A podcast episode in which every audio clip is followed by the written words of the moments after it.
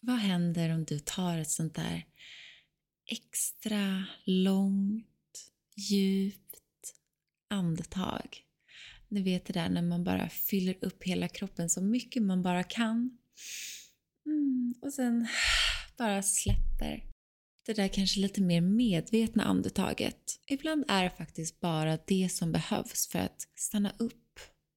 För att bli lite mer närvarande i det du gör eller där du är eller komma i kontakt med hur du faktiskt känner här och nu. Mm. Dagens avsnitt handlar om meditation och jag har bjudit in meditationsläraren och författaren Magnus Frid. En man som jag har stött på ganska mycket under de senaste åren på olika branschevent och sådär men aldrig egentligen suttit ner och pratat om, om livet. Så det var väldigt intressant att få höra om hans historia och bakgrund och hur det kom sig att han började meditera och blev intresserad av buddhism. Mm. Idag jobbar han som yogalärare och har skrivit flera böcker där han även väver in guidade meditationer.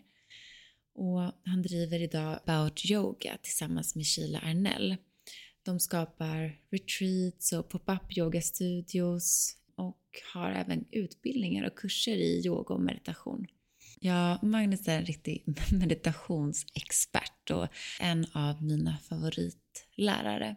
Eh, men även han har haft spring i benen och röriga tankar och svårt att sitta still. Så det blir ett fint samtal om hur meditationen har hjälpt honom i vardagen och förhoppningsvis kanske det kan inspirera er till att bjuda in mer meditation i, i era liv. Um, ja, det här är ett uh, lugnt, mysigt samtal i ren meditationsanda. Ja, Magnus lugn och röst smittar av sig och vaggar en sådär mjukt. Här och nu i Stay Grounded med Sofie Kraft tillsammans med Magnus Frid.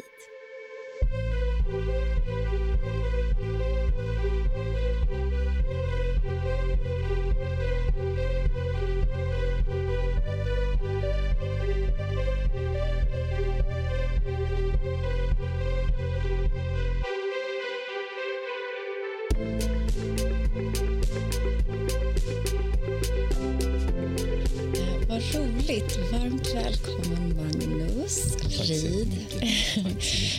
Vi har ju träffats ganska många gånger i så här branschsammanhang eller vad man ska kalla det på events. Jag har kommit till er på vissa av era dagsretreat och yoga och då minns jag när vi var på Yasuragi mm. eh, när vi hade faktiskt ett dygn ihop och så satt vi bredvid varandra och så insåg jag att jag vet ingenting om dig. jag hade någon bild av att ja, men vi känner ju varandra för vi har sett så många gånger under liksom, några år. Men när man inte får tid att liksom ställa frågor ordentligt eh, då insåg jag att jag, Gud, jag vet ingenting om dig. Mm. Så det känns så himla kul att du är här för att jag har varit så nyfiken på dig sen det dygnet och vill bara så gräva ner mig mer i, i dig, vad du gör, liksom din din resa, hur du hittat till meditation och ja, massa. Så jag känner mig jätteglad att du eh, är här. Tack för att jag får vara här. Tack så jättemycket. För de som inte har hört ditt namn förut, ehm, vill du bara berätta lite kort om den stora frågan, men vem är du? Jag heter Magnus Frid och eh, som jag brukar säga ibland när jag föreläser att Frid är inget eh, så här tagit yoganamn utan det är ett helt vanligt. det är det de frågar mig också, kraft. Är det, är det ditt yoganamn? Just det, kraft och frid. Mm. Det var, det var, det var, jag höll en massa klasser på en sån här resa en gång med det här företaget Springtime Travel. Mm. Och då, då är det ju yogalärare, det är löptränare och det är thaiboxning och det är dans och allting. Och då hette löptränaren Skog mm. och yogaläraren hette Frid uppenbart. Och thaiboxläraren hette Krut. Oj, oj, oj. Så det perfekta namn för, för varje grej. Så vem är jag? Ja, det där är så svårt att svara på. Men om man ska, ska man säga liksom vad jag titulerar mig som mm. så är jag ju eh, en yoga meditationslärare och författare också är man väl när man har skrivit ja, några böcker. Verkligen. så, så det är väl det jag är. Och jag, jag är också, ska jag säga, känns som att jag har landat väldigt mycket i det. Mm. Därför att det fanns en lång tid när jag tänkte att jag gör detta ett tag så länge det funkar. Sen ska jag göra något annat efter. Men nu känner jag liksom att jag har landat helt i det och tänker att det är precis det här jag ska göra och jag tänker inte göra något annat mm. längre fram. Och det är en härlig känsla tycker jag. Ja, skönt att kunna lita på det också. Um, för att jag, jag känner ju dig som, som en meditationslärare, yogalärare. Hur hittade du till meditation? Um, jo, jag ska se om jag kan hålla det kort. För Nej, det är egentligen en lång historia. för det var det, det var det vi pratade om där i soffan. Mm. Och du berättade lite om din du hade haft något fadderbarn mm. eller, och det mm. tycker jag var spännande så berätta det mm. igen. Jag vill... ja det är faktiskt så. Det är faktiskt så att det var. Att ända sedan när jag var jätteliten, mina första minnen så fick jag liksom reda på att mina föräldrar var faddrar åt en pojke i norra Indien som var av tibetansk härkomst. Mm. Han tillhörde den här diasporan som från 1950, Kinas ockupation och från, från det så har liksom miljoner tibetaner flytt den här eh, vedervärdiga ockupationen. Så den här pojken som heter Karma, han föddes när hans föräldrar flydde över bergen och landade i Indien. Um, och han kom då till den här byn uh, som vi känner till som SOS barnbyar, en av alla SOS barnbyar mm. som finns. Och precis på samma tidpunkt som han kom dit så satt min mamma av en tillfällighet i ett väntrum på något, någon vårdcentral och så slog hon upp en tidning och så fanns det en artikel där som handlade om tibetanska flyktingbarn och hur de hade mottagits med väldigt eh, öppna famnar i Indien mm. och man satsade enormt på att de här barnen skulle få kunskap då för att kunna eh, klara sig bra i livet. Så min mamma hade avsett SOS Barnbyar och sa att jag vill bli sponsor åt, åt ett sådant barn åt ett tibetanskt barn och det blev då Karma som han heter. Mm. Så var det dina föräldrar, hade de någon con connection till, till liksom, Tibet? Nej. Ingen alls, Nej. att mamma blev väldigt tagen av historien. Ja. Liksom, just det här att ett helt land hade förföljts mm. och Dalai Lama hade fått fly och också tror han blev väldigt tagen av hur eh, givmilt de blev mottagna i länder som Indien, Nepal, Bhutan och tittar man på Nepal så är det ett av världens tio fattigaste länder men ändå så välkomnade man dem över då att de kunde få landområde och bygga upp ett nytt liv då. Så under hela min barndom så brevväxlade jag Karma. Han mm. övade sin engelska, jag övade min engelska. Var ni lika gamla ungefär? Han är, är fyra år äldre än mig mm. tror jag. Så det blev ganska fort att jag också såg upp till eh, till honom. Men eh, sen så gick tiden och det var jättehärligt att brevväxla. Och vi bytte så teckningar. Och, Vad mysigt. Med sånt. Ja, det var jättekul. Mm. Och eh, sen så kom jag in i en, jag som alla gör, en ganska tuff tonårsperiod och kände mig rätt vilsen generellt sett. Och eh, jag funderade på stora livsfrågor. Jag konfirmerade mig, kommer jag ihåg, när jag var, man är 15 då. Mm. Sånt. Och min kompis han avstod, han konfirmerade sig inte men jag gjorde det trots allt. Men jag började tänka liksom på de här frågorna, stora frågorna men kände inte alls att jag fick någon connection i det sammanhanget. Då hade mina föräldrar fördjupat den här relationen med Karma och då hade de liksom under väldigt lång tid planerat att han skulle komma och bo i Sverige. Mm -hmm. Det fanns nog lite planer på att han kanske skulle stanna mm. men det blev inte så. Så när jag var i slutet på tonåren så bodde han hos oss, vår familj i tre månader. Jag var ju i det här eh, sökande stadiet. Mm. Sökande öppen kanske för nytt. Jätteöppen, mm. ja verkligen. Det var jag ju och, och, kände mig liksom aldrig riktigt hemma liksom i eh, de sammanhang jag befann mig i direkt. Det, det finns en annan historia runt det eh, också. Så. Men eh, nu blir jag eh, jättenyfiken. Så, så Kamma kom till oss och ja. vi blev jättegoda vänner som bröder. Så. Gud vad fint. Kändes det helt naturligt att träffas? sådär efter bara brevväxlat? Det kändes naturligt men mm. det var väldigt stort. Liksom. Mm. Det var chockerande, för, eller säger man, stort för oss båda. Liksom. Mm. Speciellt för min mamma och Kamma mm. tror jag. För att hon hade ju liksom hjälpt honom bokstavligen hela hans uppväxt. Ända tills han klarade sig själv efter universitetet. Det är så fint. Så där fanns ju väldigt starkt band dem emellan. Så att det, var ju, det var ju verkligen väldigt starkt. Och också en väldigt eh, smärtsam skilsmässa när han skulle åka eh, hem igen till till Indien. Mm. Eh, men för mig så var det, ju, var det ju en fantastisk tid och eh, vad jag fick hem i vårt hem var ju en person som kunde prata bra engelska som hade god omvärldskunskaper som har pluggat på universitetet och kunde sin buddhism på mm. sina händer liksom. Så att under hans period så hände något väldigt stort för mig för att jag blev så sjukt nyfiken på buddhistisk filosofi Och jag verkligen drogs till det. Pratade han mycket om det med dig? Hade ni de diskussionerna? Aha, ja, mm. jättemycket. Vi, vi kom ganska snabbt in på, på de lite djupare frågorna. Och, som man ofta gör när man träffar någon från en helt annan kultur. Man jämför. Hur, mm. hur gör ni och vad tänker ni? Det här gjorde vi på min så, konfirmation. Vad gör ni? Ja. Och jag, det jag tror att det jag attraherade så mycket av det var hela tiden att buddhistisk, den buddhistiska förmågan att vara en science of mind.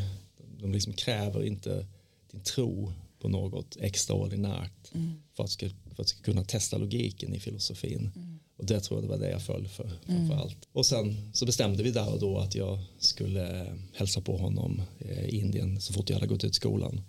Så när jag var 20 då, efter studenten, sen åkte jag dit och så reste han och jag runt i Nepal och Indien ett par månader och jag blev totalt uppslukad av eh, uh. buddhismen uh. och tibetansk kultur. Och var, där, var det där du började meditera absolut. och lära dig? Ja, uh. ja man kunde, det, var väldigt, eller det är väldigt öppet i både Dharamsala i nordvästra Indien men också i Kathmandu att det finns liksom varje, nästan varje dag så kan det finnas en möjlighet att gå på någon lecture eller någon meditation eller bön eller så. Ja, men är, det, är det öppet för vem som helst att komma och, och testa och bo på ett sånt eh, vad ska man kalla det, buddhistkloster mm. eller komma på lectures? Det kan du. Buddhist är väldigt, eh, eller buddhismen som, som företeelse är väldigt eh, avslappnad. Mm. Så, du får, sen, sen tar inte alla, alla kloster emot västerlänningar för de har inte den möjligheten med, med guesthouses mm. och så och matresurser. Men det finns i, synnerhet ett par, tre kloster i Nepal där du absolut får bo så länge du önskar liksom, som, som västerlänning då på mm. besök. Mm. Så där har jag varit på många av de platserna. Hur kändes det att komma från Sverige som vi har väldigt ordnat och, och liksom, vi har det väldigt bra här om man jämför många andra ställen. Hur, hur var det att bo på ett sånt kloster och leva det enkla, enkla livet som jag kan tänka mig att det är? Jo men det var väldigt omvälvande. Jag kommer ihåg att första jag kom till Nepal så var jag väldigt chockad liksom. Och jag jag var, tyckte det var fantastiskt härligt och fint och jag till och med tänkte tanken att bli kvar där liksom över mm. längre tid. Men samtidigt var det också mycket lidande att se. Jag, jag, jag kommer att få, få väldigt illa av att se alla barn som behövde tigga och de man, man går upp tidigt på morgonen och eh, gör sina mantra och sina meditationer där det finns ett tempel. Då ligger de här små barnen kallt ute i Nepal i november, december och sover och kanske bredvid ligger en gatuhund och de håller värmen ihop. Liksom. Så jag kommer ihåg att jag blev väldigt tagen av det mm. och jag hade väldigt svårt att förhålla mig passivt till den det lidandet. Så jag ville verkligen hjälpa liksom på något sätt. Mm. Så det, det... Kanske viktigt också att få med sig det, du är fortfarande ung när du var där, att få mm. den liksom, världsåskådningen så tidigt. Eh, ja. Få lite verklighetsuppfattning om hur folk kan ha det. Jättenyttigt, mm. väldigt, väldigt nyttigt tror jag. Det tog många resor innan jag upplevde att jag kände det, men att agera mer utifrån medkänsla än att medlidande. Just det. Tycker man bara synd om dem så blir det väldigt tokigt. Det blir nästan som en maktpositionering, att man är över dem, liksom. man ska hjälpa neråt.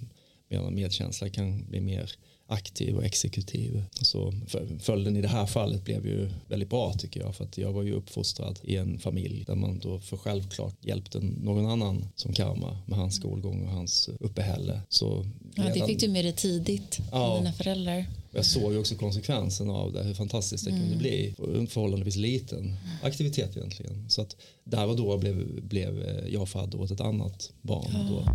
Så, och han är också vuxen och vi är också väldigt nära vänner. Oh, vi skrev på Instagram idag tidigare. Nej, oh. så att, och, och sen nu har vi ytterligare ett barn då som råkar vara hans dotter så de har haft lite knapert. Så att nu är vi fadder åt hans dotter också. Så, Gud, så det liksom bara fortsätter ja. runt. Ja, vad härligt, vad, vad varm, varm, värme hjärtat. Ja, men jag tror också att man ska, något man ska ta med sig som jag tänker ofta på det är liksom att man gör små saker så tänker man att det kvittar, jag behöver inte göra det, kan likväl låta bli och vara vänlig mot någon eller göra något mm. positivt. Men det här liksom, inte vet jag, mamma kanske betalar 100 spänn i månaden, 50 mm. spänn i månaden på den tiden. Men det förändrade hela mitt liv. Ja. Jag jobbar med detta idag. Ja. Alltså. Och liksom ett brev. Man Ja. skriver hur man mår under dagen eller vad som hänt i skolan. Exakt. En sån kontakt kan bli en inspiration till det du, det du Ja. jobbar med och Ja, det du vill absolut. dela med till andra nu. Du vet aldrig liksom vad som händer. Och då var ju liksom då var ju yoga meditation absolut inget som var mainstream här Nej. hemma. Så när jag kom hem i småstaden jag bodde och berättade om alla coola kloster jag hade varit Mm. i och vilka människor jag hade hängt med så tyckte de ju liksom att det var uh, Tyckte de att du var lite galen? ja, de, tyckte, de tyckte det var lite, lite flummigt. Ja, lite flummigt. Ja, men det, Det- tog jag. Ja. Ja, Det vill man vara. Ja, exakt, det vill man vara. Vad härligt. Tråkigt hade det varit annars. Okej, men då är du tillbaks då. Du har kommit hem med den stora ryggsäcken med ny kunskap om meditation och Mm. mindfulness. Var det då du började jobba med det direkt? Eller har det... Nej. Nej. Inte alls. Jag var ju verkligen liksom dopad när jag kom hem efter jag ville bara hålla på med det. Men samtidigt så bröt jag liksom inte med mina, det var inte så att jag blev någon annan. Utan jag hängde kvar med mina kompisar. Vi höll Du kom inte hem som full munk och... Nej, men, men, men tanken hade slagit mig faktiskt. Det hade det. Eh, Mm. Men jag hade, jag hade en tjej i Sverige så som kanske räddade mig från det. eller Vad ska jag säga. För jag kände verkligen att jag ville hem. Liksom. Men tanken hade absolut slagit mig. Det var, kändes väldigt attraktivt. Där. Mm. Men det hade blivit något annat. Eh, nej, men jag fortsatte hänga med mina kompisar så parallellt så byggde jag liksom upp där intresset. Eh, eh, jag dök rakt in i det liksom på något sätt kan man säga. Så jag blev medlem i ett buddhistiskt samfund som dels finns här i Stockholm och sen har de ett retreatställe ute på landet eh, vid Arboga. Är det stort i, i Sverige? Liksom, Nej, det är ganska marginaliserade små samfund så, men de gör jättefina jobb. Och I det här fallet så hade de bjudit in ett par olika tibetanska lärare som bodde där på plats. Mm. Så man fick en väldigt fin eh, undervisning i meditation. Och de hade mycket retreats. är du fortfarande medlem idag? Är det din, jag vet inte vad man ska kalla det, tro eller är det fortfarande det du följer? Jag, jag är inte medlem i det samfundet längre. Nej. Det lämnade jag för länge, länge sedan. Eh, Men däremot så har jag ju en, en eh, connection med en, en buddhistisk lärare som jag eh, har väldigt stor respekt för. Som jag träffade senast i juni. Han, en tibetansk lärare som heter Karlo Rinpoche som håller till i Frankrike för det mesta. Ja, men spännande om det är några lyssnare som är nyfikna på buddhism. Att det ändå Absolut. finns lite samfund här i Sverige som man kan testa på och lära sig Mm. och, och sådär. Absolut, och det är, det är väldigt, eh, jag rekommenderar verkligen att göra det om man är nyfiken därför att det är väldigt öppna dörrar åt båda hållen så att säga. Och det är den känslan man får. Jag inte, och- jag är inte så insatt i just buddhism men jag får ändå känslan att det känns väldigt öppet och man kan gå lite in och ur, att man kan testa på och Mm. att alla är välkomna. Jag tycker så. Mm. Tycker så. Ja, men meditation blev en del av ditt liv och buddhismen. Var det lätt att ta med det i din vardag här hemma? Att, att ta in meditationen som en del i ditt liv eller har det varit svårt att kombinera? Mm.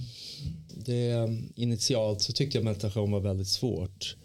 Men jag fick tillräckligt mycket ljusglimtar för att det skulle liksom katalysera att jag ville verkligen fortsätta med det. Och jag hade liksom en sån, jag var en sån sort som kunde liksom, hade en ganska hög disciplin när det kom till sånt jag tyckte om att göra så att säga. Då. Och det hör också till saken, det är något jag inte brukar prata så mycket om men känner att det kanske är dags att jag pratar lite mer om det, att jag har ADHD. Eh, och eh, det visste inte jag då. Eh, så det som jag kanske trodde var liksom en andligt uppvaknande kanske bara var liksom en självmedicin mot en diagnos jag fick senare i mer vuxen ålder.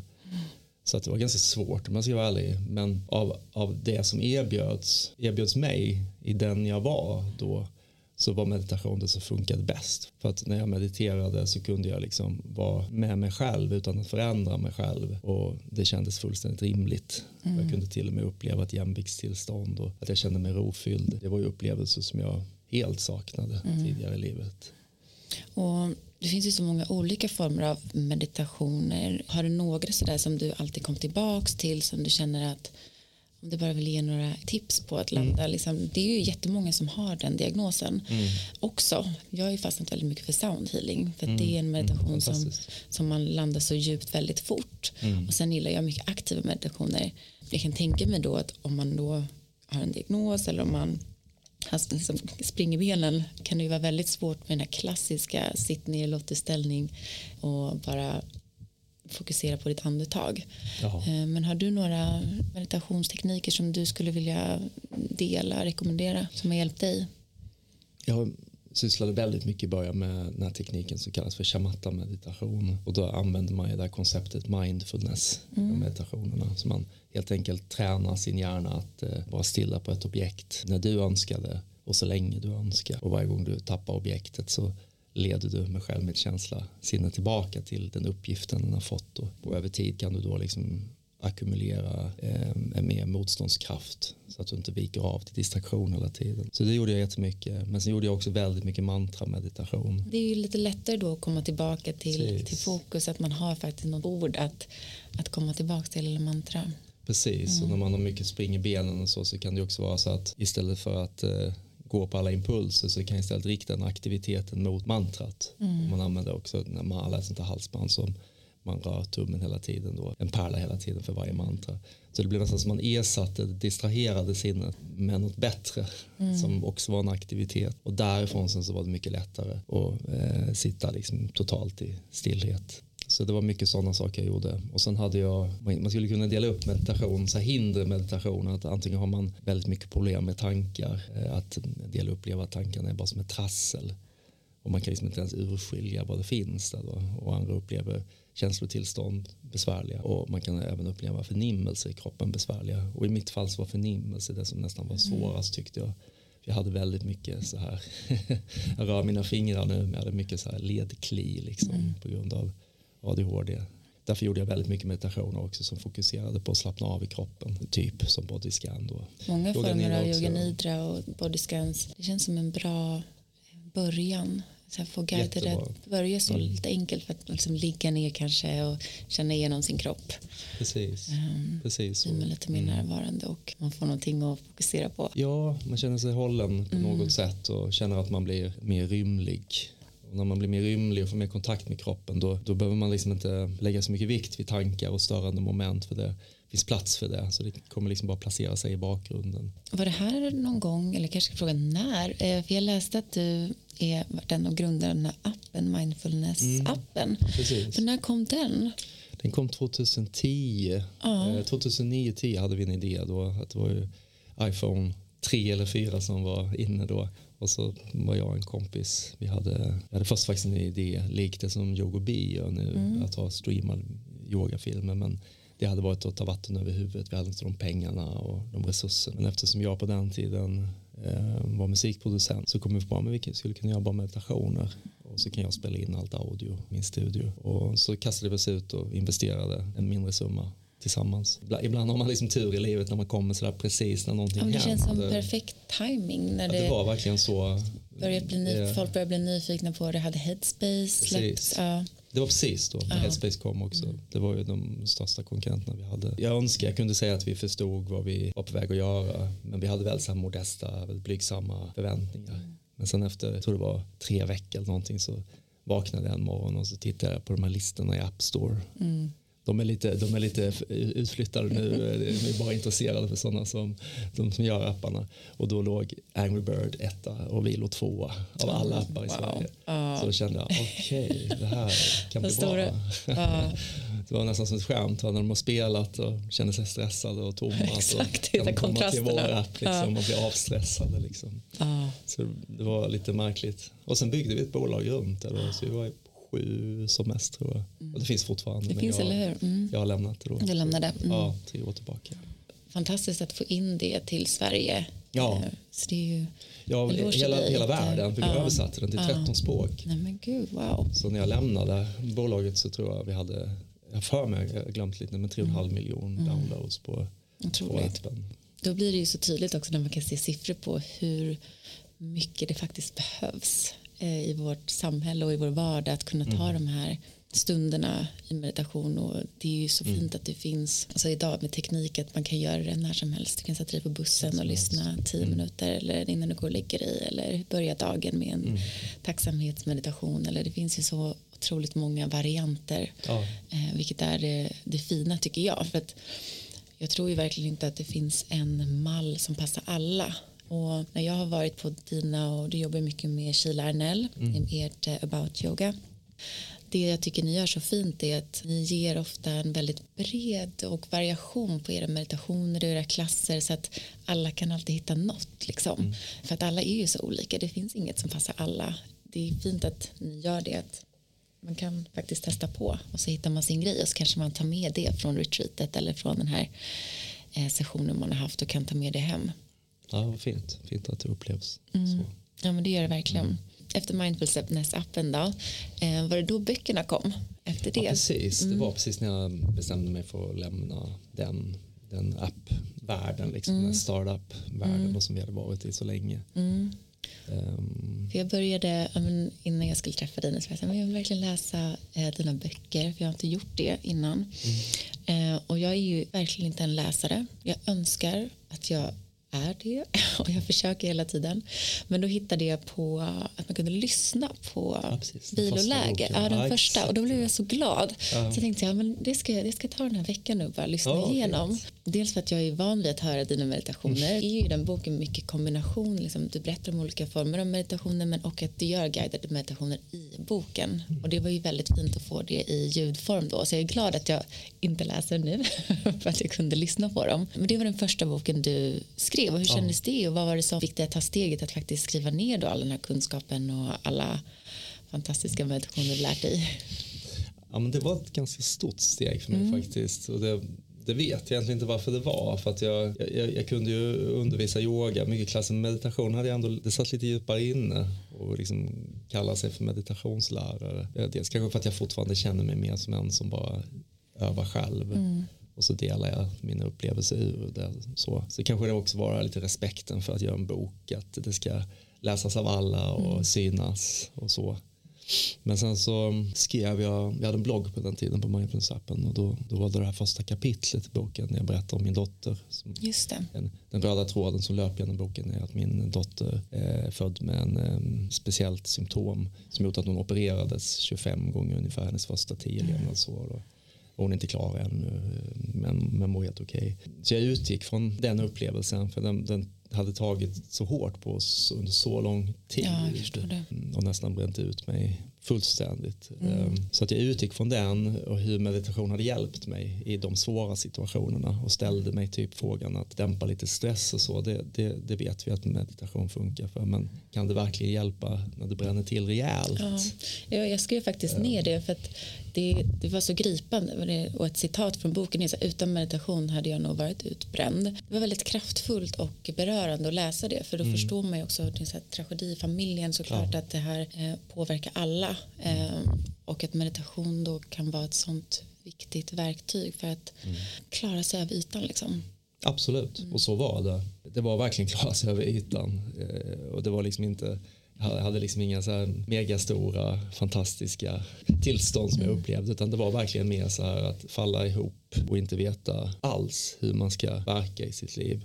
Att alla de, när man hamnar i en sån situation, så allting du, hur, som du tror att du är, hur tror du ska agera och så vidare, ingenting av det funkar och då måste du liksom börja om, du måste falla sönder totalt. Mm. Där kunde meditation vara väldigt hjälpsam. Mm.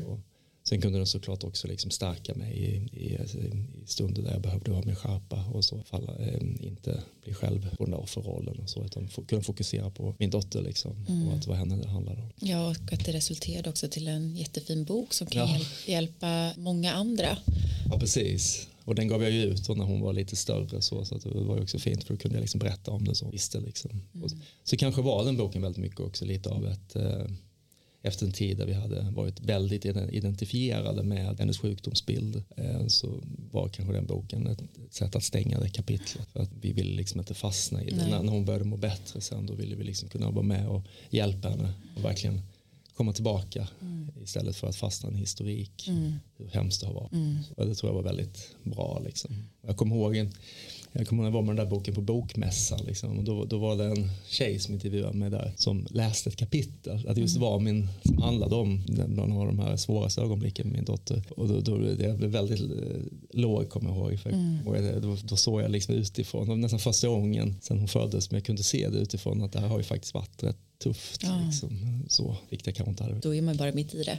Eh, Man är bara mitt i det. Ta sig igen, det var verkligen från dag, från dag till dag liksom, under Mm. många år. Så, så, att, så att det, det löper som en röd tråd i den här boken. Mm. Och sen då är det, precis som du beskriver, då, massa instruktioner. Jättefin bok för er som inte har läst eller lyssnat. Men jättehärliga meditationer också. Ja, vad fint. Ja. Tycker jag verkligen. Mm. Och efter den så skrev du en till bok. Ja, den har jag inte hunnit läsa. Men du får jättegärna berätta lite. För jag blir så nyfiken. Jag har lyssnat lite, vet, lyssnat runt, gjort lite research med poddar och sådär. Du berätta lite om den? Den boken skrev jag två år senare. Den heter Att vara stilla när allt skyndar. Och den är då mer skriven som essä kan man säga. Små, små kapitel där jag liksom söker efter hur kan vi hitta stillhet och tystnad och rofylldhet, harmoni i vår vardag. Måste vi åka iväg på retreat tio dagar i tystnad? Måste vi ta det så långt? Om vi inte kan ens meditera så åker vi direkt till ett sånt sammanhang och utmanar oss och tänker att det ska lösa någonting. Men hur ska man hitta det när man kommer tillbaka? Min lärare på ett camp brukar säga det liksom att retreatet är jämnt. Det är inte bara retreat när du åker ut på landet utan retreatet är här. Det är här det ska funka. Så då började jag liksom fundera genom språket på något sätt. Jag skrev de upplevelserna. Och sen så har jag liksom mer vävt in meditationerna i, i berättelsen. Det kan vara allt ifrån hur man kan hitta så enkla saker som hitta stillhet i när man hamnar vid ett trafikljus istället för att springa över rött, att stanna kvar och stå still. Stå grundad, då hinner du andas fem, sex andetag och sen blir det grönt. Du har istället vunnit 60 sekunder istället för att förlora dig från frånvaro. Mm. Till att jag pratar om eh, den här eh, sjörapporten berättar om. Ni vet eh, på P1 varje dag så sänds ju fem gånger om dagen så sänds en Ja, en ja, sjörapport ja. att det Mm. blåser 15 sekunder meter nordlig vind ute på Doggerbank eller Sydutsira. Och det är ju platser som ingen av oss kommer att besöka ens. Men människor lyssnar på det. Jag började undersöka det lite mer så visade det sig att, att Sveriges Radio har velat ta bort det där. För att det får ganska mycket utrymme. Ja. Och det har ju inte någon direkt relevans. Man kan ju titta i appar och så. Mm. Men när de pratade om det och till och med försökte lyfta bort det tror jag så blev det väldigt ramaskri från folk. Och det var så här att de, de, det- det var liksom deras godnattsaga. Ja. För att det var det enda i deras vardag som inte krävde något tillbaka. Så allt annat är liksom om du öppnar på Instagram så det kräver någonting. Det avkräver att du ska gilla eller att avstå från att gilla eller gå vidare. Eller så måste du ta in det någonstans. Men här kommer de med information. Och det spelar ingen roll om det blåser storm. Det är, alla som har varit ute i storm på havet vet att det är ingen härlig känsla. Men till och med det ger dig större lugn liksom, att höra. Och så kan du känna gemenskap med andra, andra människor runt om hela landet då, som utsätts för olika väderförhållanden. Och sen finns det en app i England som heter Calm. De är konkurrenter med Headspace. Och det var inte så roligt därför att just när jag skrev det där så hittade jag faktiskt den engelska motsvarigheten till sjörapporten som BBC håller i. Han som har läst sjörapporten på BBC i 40 år. Han är nu, inplockad av Calm. ja, vad roligt att köra guidade Så- meditationer. Ja, Ja. Han kör guidad meditation där han bara läser sjörapporten. Och i början säger han, jag lovar att det här kommer bli bra väder. Så läser han bara alla de här platserna. Då. Och då tänkte jag att det här liksom blivit, det har blivit på riktigt en Ja. Det är någon som liksom trygga, Absolut. den trygga rösten och bara vaggas, vaggas i. Men det, är ju, det tror jag vi alla kan hålla med om att det är vi utsätts ju hela tiden för så mycket intryck och liksom, livet går fort.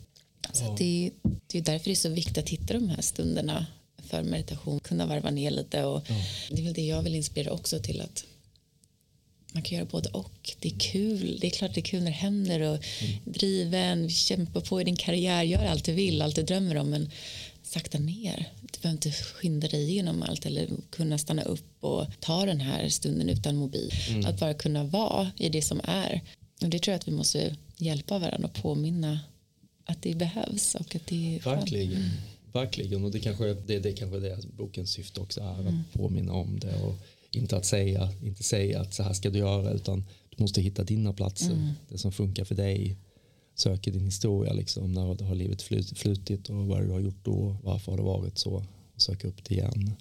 Det tror jag verkligen. Och att det inte behöver vara så stora saker. egentligen Mm. Nej exakt, det behöver inte vara så, så komplicerat och svårt. Nej, jag tror inte det. Vi, vi gör det ofta svårt för oss själva. Mm. Och just det här med att eh, man alltid lyssnar på poddar. Och för, mig är det ett väldigt, för mig är det ett väldigt stressmoment. Eh, att det, det finns så mycket valmöjligheter. Mm. Med min ADHD hjärna och valmöjligheter gifter sig inte så bra. Jag märker att jag, jag, jag såg en långfilm häromdagen. Det var länge sedan jag såg en långfilm. Mm. Då såg jag när, där kräftorna sjunger. Mm, den boken läste jag faktiskt. Ja, det gjorde det? Ja, den har jag läst. Ja, jättefin. Och när, när den var slut så kände jag bara en sån oerhört härlig känsla. Mm. Jag liksom stängde av tvn för jag ville liksom ha kvar upplevelsen och så kände jag att jag ville fundera lite på några saker från filmen. Och då slog det mig hur, hur sällan man gör så ett avslut. För, för det är hela tiden de här serierna, jag, jag älskar serier också men det är alltid Ja, är nästa? nästa, är nästa? Och ibland kan man nästan gå och lägga sig och man känner ett ångestpåslag. För att du har sett ett avsnitt för mycket så du kom för sent till säng. Eller att du borde se mer för att hänga med och kunna diskutera de andra. Men just någonting som tar slut, liksom, oerhört skönt tyckte jag. Och som dessutom tog min fulla eh, uppmärksamhet under ett par timmar. Det passar mig bättre. Ja. Och inte det också en av de meditationerna du brukar dela? Jag minns, det var nog din först, första gång jag var med dig och Sheila så gjorde du en meditation där man andades in och sen andades man ut och så var det liksom svansen på utandetaget Det och sen låter som jag. slut. Ja, svansen på utandetaget och sen tog det slut.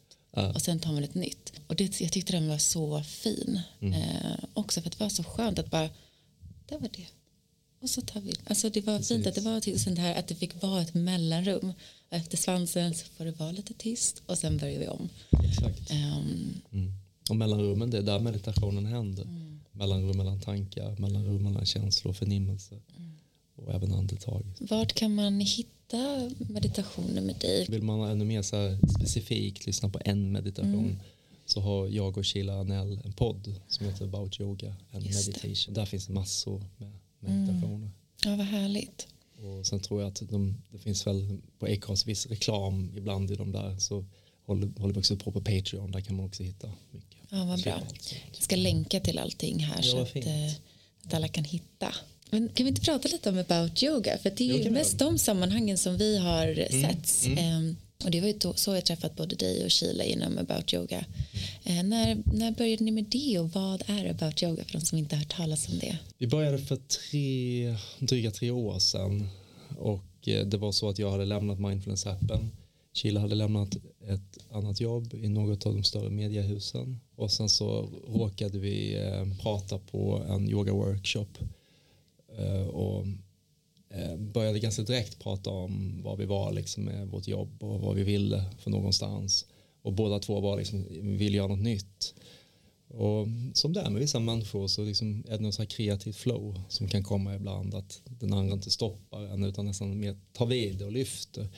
Så vi, vi eh, tog några fika och pratade lite om idéer och så. Jag, jag hade liksom lämnat jag hade lämnat det här livet som yogalärare på studios.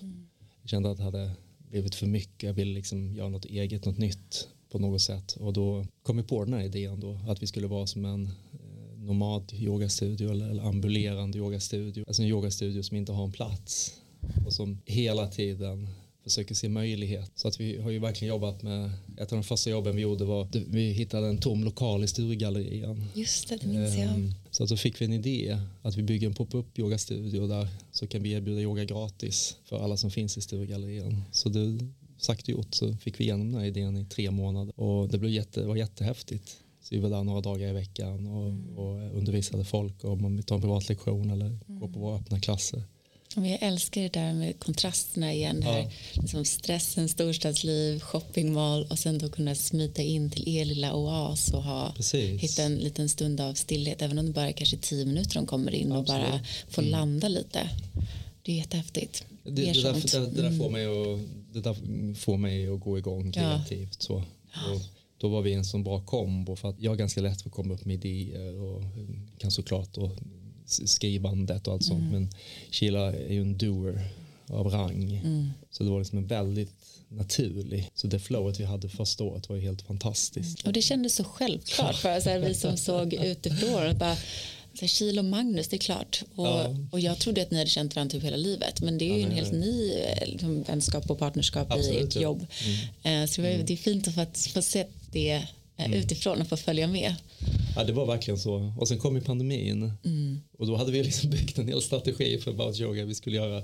Och då fick vi riva ner den. Ehm, och så fick vi börja om igen. Men jag tror att det gjorde oss väldigt bra. För att vi måste jobb, jobbade hårt. och- Och, och vara följsam. Det känns också Ja. viktigt, speciellt i vår värld nu. Vi har ingen aning om vad som händer Nej. imorgon, nästa vecka. Det är liksom upp och ner i, i världen hela tiden. Så jag tror att det är en viktig grej att påminna sig själv om att man måste kunna flowa med vad, där det händer. Ehm, och inte sätta för, vem kan sätta en plan, femårsplan nu för tiden? Jag vet inte om man kan det. det passar mig bra i alla fall. För jag är väldigt eh, upp och ner. Du är mer kort? Ja, verkligen. mm. Mer Så. följer liksom organiskt och går dit. Jag skulle behöva lite mer struktur. Jag skulle behöva en, en, en kila med mig också. Men där har jag Nicky här med Ja. mig. så jag är glad. Men så då, about yoga, det är, det, är det ditt huvudfokus just nu? Är det där du, eller har ni Ja, det är det ju då. Vi, jobbmässigt? Med? det är ju vårt heltidsjobb då. Och det, vi gör ju ganska mycket olika. Vi gör ju allt från veckoklasser till eh, dagsretreats och helgretreats och eh, lärarutbildningar. De som vill lära sig undervisa i meditation och med mera resor och sånt där. Så det gör vi och sen nu så håller jag också på att skriva på en ny grej som Just läste jag om de här dikterna va? får, man, får man veta lite om det redan nu? Eller Ja, är det så det, Ah. är inte alls hemligt. Nej. Det är ju liksom inte jag som har skrivit texterna utan jag översätter då Du har översatt en dikt, diktsamling. från tibetanska till Ah. svenska. Så eh, en, en väldigt fin text som heter 37 practices of a bodhisattva. En text som är skriven på 1300-talet av en man som heter Tokmet Sampo. Han pratar om att det här, är, här, här har du 37 råd för hur du ska andligen utvecklas genom att vara medkännande mot andra. Var det något du kom i kontakt med då under dina, dina resor i Ja, Ja, det ja var det. precis. Med karma. Ja. Jag började ju läsa, jag blev väldigt tidigt intresserad av språk och så. Så jag, när jag kom hem efter de här första resorna så började jag liksom, vad sjutton ska jag hitta på liksom? Hur ska jag, vanligt jobb var nog inget sådär aktuellt för mig tror jag. Jag, kände starkt att jag var tvungen att hitta på något annat. Ja. Så att då styrde jag ju liksom alla mina studier in på detta. Så jag läste i herrans massa år på universitetet. Då, eh, bland annat läste jag tre år eh, med tibetanska och sanskrit på universitetet. Det är helt sjukt. Och sen så Det- för, lät det vila lite och sen för två år sedan nu så tog jag upp det igen. Wow. Nu har jag en mentor i Frankrike, en, en, en äldre kvinna som undervisar. Var, varje torsdag kväll pluggar vi ihop, har gjort det länge. Så du kan skriva ett brev på sanskrit. Nej, det kan jag inte.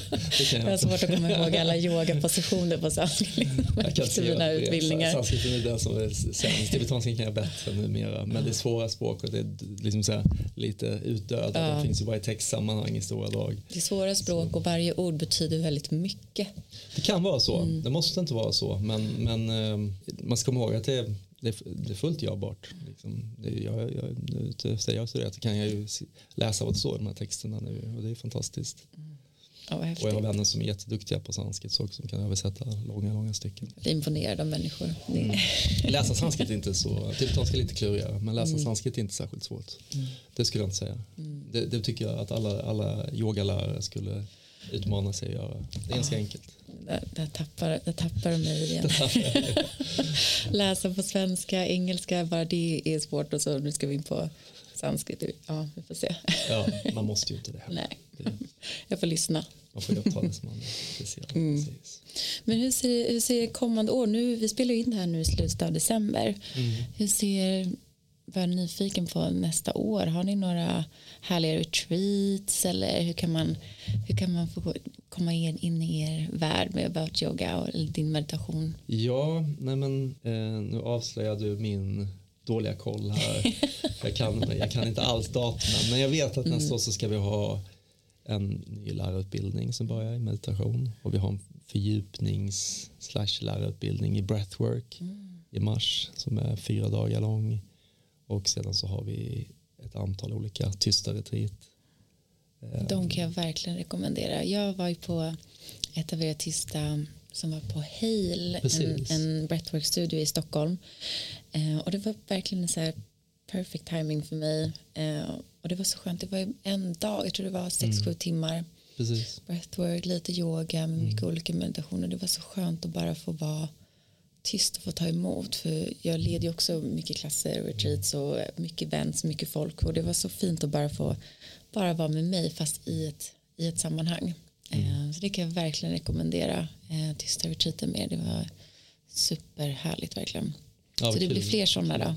Det blir fler sådana Och jag, jag tycker också att eh, när vi gjorde de där i början så tänkte jag det här kan det verkligen funka för det, det är så kort tid kan vi liksom lyckas komprimera något som man normalt sett gör på många dagar Mm. Att ändå få en effekt men det, det tycker jag verkligen det funkar liksom. det tycker jag också är väldigt inspirerande att kunna dela Mm. att det faktiskt går att göra ett skifte på fyra fem timmar liksom, som är ganska stort då blir det, då blir det plötsligt eh, görbart för alla Mm. inte bara för de som kan isolera sig från världen och ha råd med det. Nej men precis, och det är som att man nästan gör den här meditationspausen lite större bara för en dag. ja. Så det var det, det kändes bara som en liten paus i vardagen och det tror jag många behöver. Eh, om det är vid ett stoppljus eller i en yoga nidra eller på ett eh, liksom, sex timmars retreat. ja, Fint att ni fortsätter med det. precis. Så det är lite sånt vi kommer att göra. Ja, vad spännande. Vad fint. Ja, jag tror att vi rundar av där. Är så, så kul att få sitta ner med dig och få höra mer om din liksom, buddhistiska resa och lära där i början till att nu jobba heltid med det. Och jag tycker att du och Sheila är fantastiska. Och eh, det jag också vill ge och säga här så här öppet är att jag tycker det är så fint att ni har allt med så mycket värme. Och um, jag tycker det är härligt i vår, men, vi som jobbar med yoga och meditation och gör retreats att vi alltid så stöttar varandra så fint. Och ni har alltid varit så välkomnande och liksom bjuder in på, på era sessions och retreats. Och det är jag så tacksam för. Och eh, jag tycker ni är fantastiska och jätteglad att vi, våra vägar har korsats. Och hoppas att vi kan fortsätta liksom jobba parallellt med varandra. För jag tror verkligen på att vi alla behövs. Eh, Ja. Alla behövs och det kommer alltid vara folk som hittar sina liksom, favoritlärare, röster, eh, sätt att meditera och jag tror verkligen att vi behöver sprida eh, det vi gör till fler och att vi behöver bli fler. Så det är jättekul också att ni har börjat göra era utbildningar. Så att man kan man kanske inte ens vill jobba mer men bara för sig själv. Eh, för mig yogautbildning och min meditationsutbildning det har ju varit framför allt till mig själv att så kunna förstå mig själv bättre. Eh, så ett tips till alla som är nyfikna gör det för egen skull. Gör det för dig liksom självläkning förstå dig själv. Hitta, hitta ditt sätt att få pauserna i vardagen. Det är jättefint uttryck tycker jag. Jag håller med dig om allt. Och väldigt fint att du upplevt det så att eh, det känns um, bjussigt. För det har faktiskt varit em, det har varit i vår, eh, vad ska man säga, i våra stadgas i företagen. Att vi tidigt så sa vi att vi sysslar inte med konkurrens. Nej, och det är och så vi skönt. sysslar ja. inte med att eh, vi behöver inte ta någon annans plats Mm. liksom, eller något sånt utan och det, kanske en del var nästan lite ovana vid för att vi, vi väldigt tidigt bjöd in folk och var inte rädda för att de skulle ta av oss och sådär liksom för att då blir man bara liten och orolig och, Ja, och det är så här, så. Liksom, ju mer man ger, Ja. det, det är det kärleken är. Att liksom kunna ge och dela, det är där alla växer.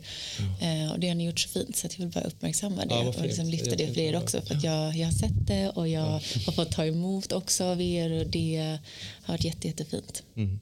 Mm. Ja, vad fint. Tack så jättemycket. Ja. Tack så mycket. Jag tänker, det kan jag också säga för att avsluta med, eh, det kan, det kan ju sitta ihop med detta. Att eh, Karma han brukar alltid säga till mig, han är såklart väldigt stolt nu över mina böcker och så, han nämns i böckerna. Så. Och det går för övrigt, eh, han har ett jättebra liv i Kathmandu och behöver Ja, absolut fint. inte vår, vår hjälp längre. Nu kan han pay it forward och ha ett fadderbarn kanske.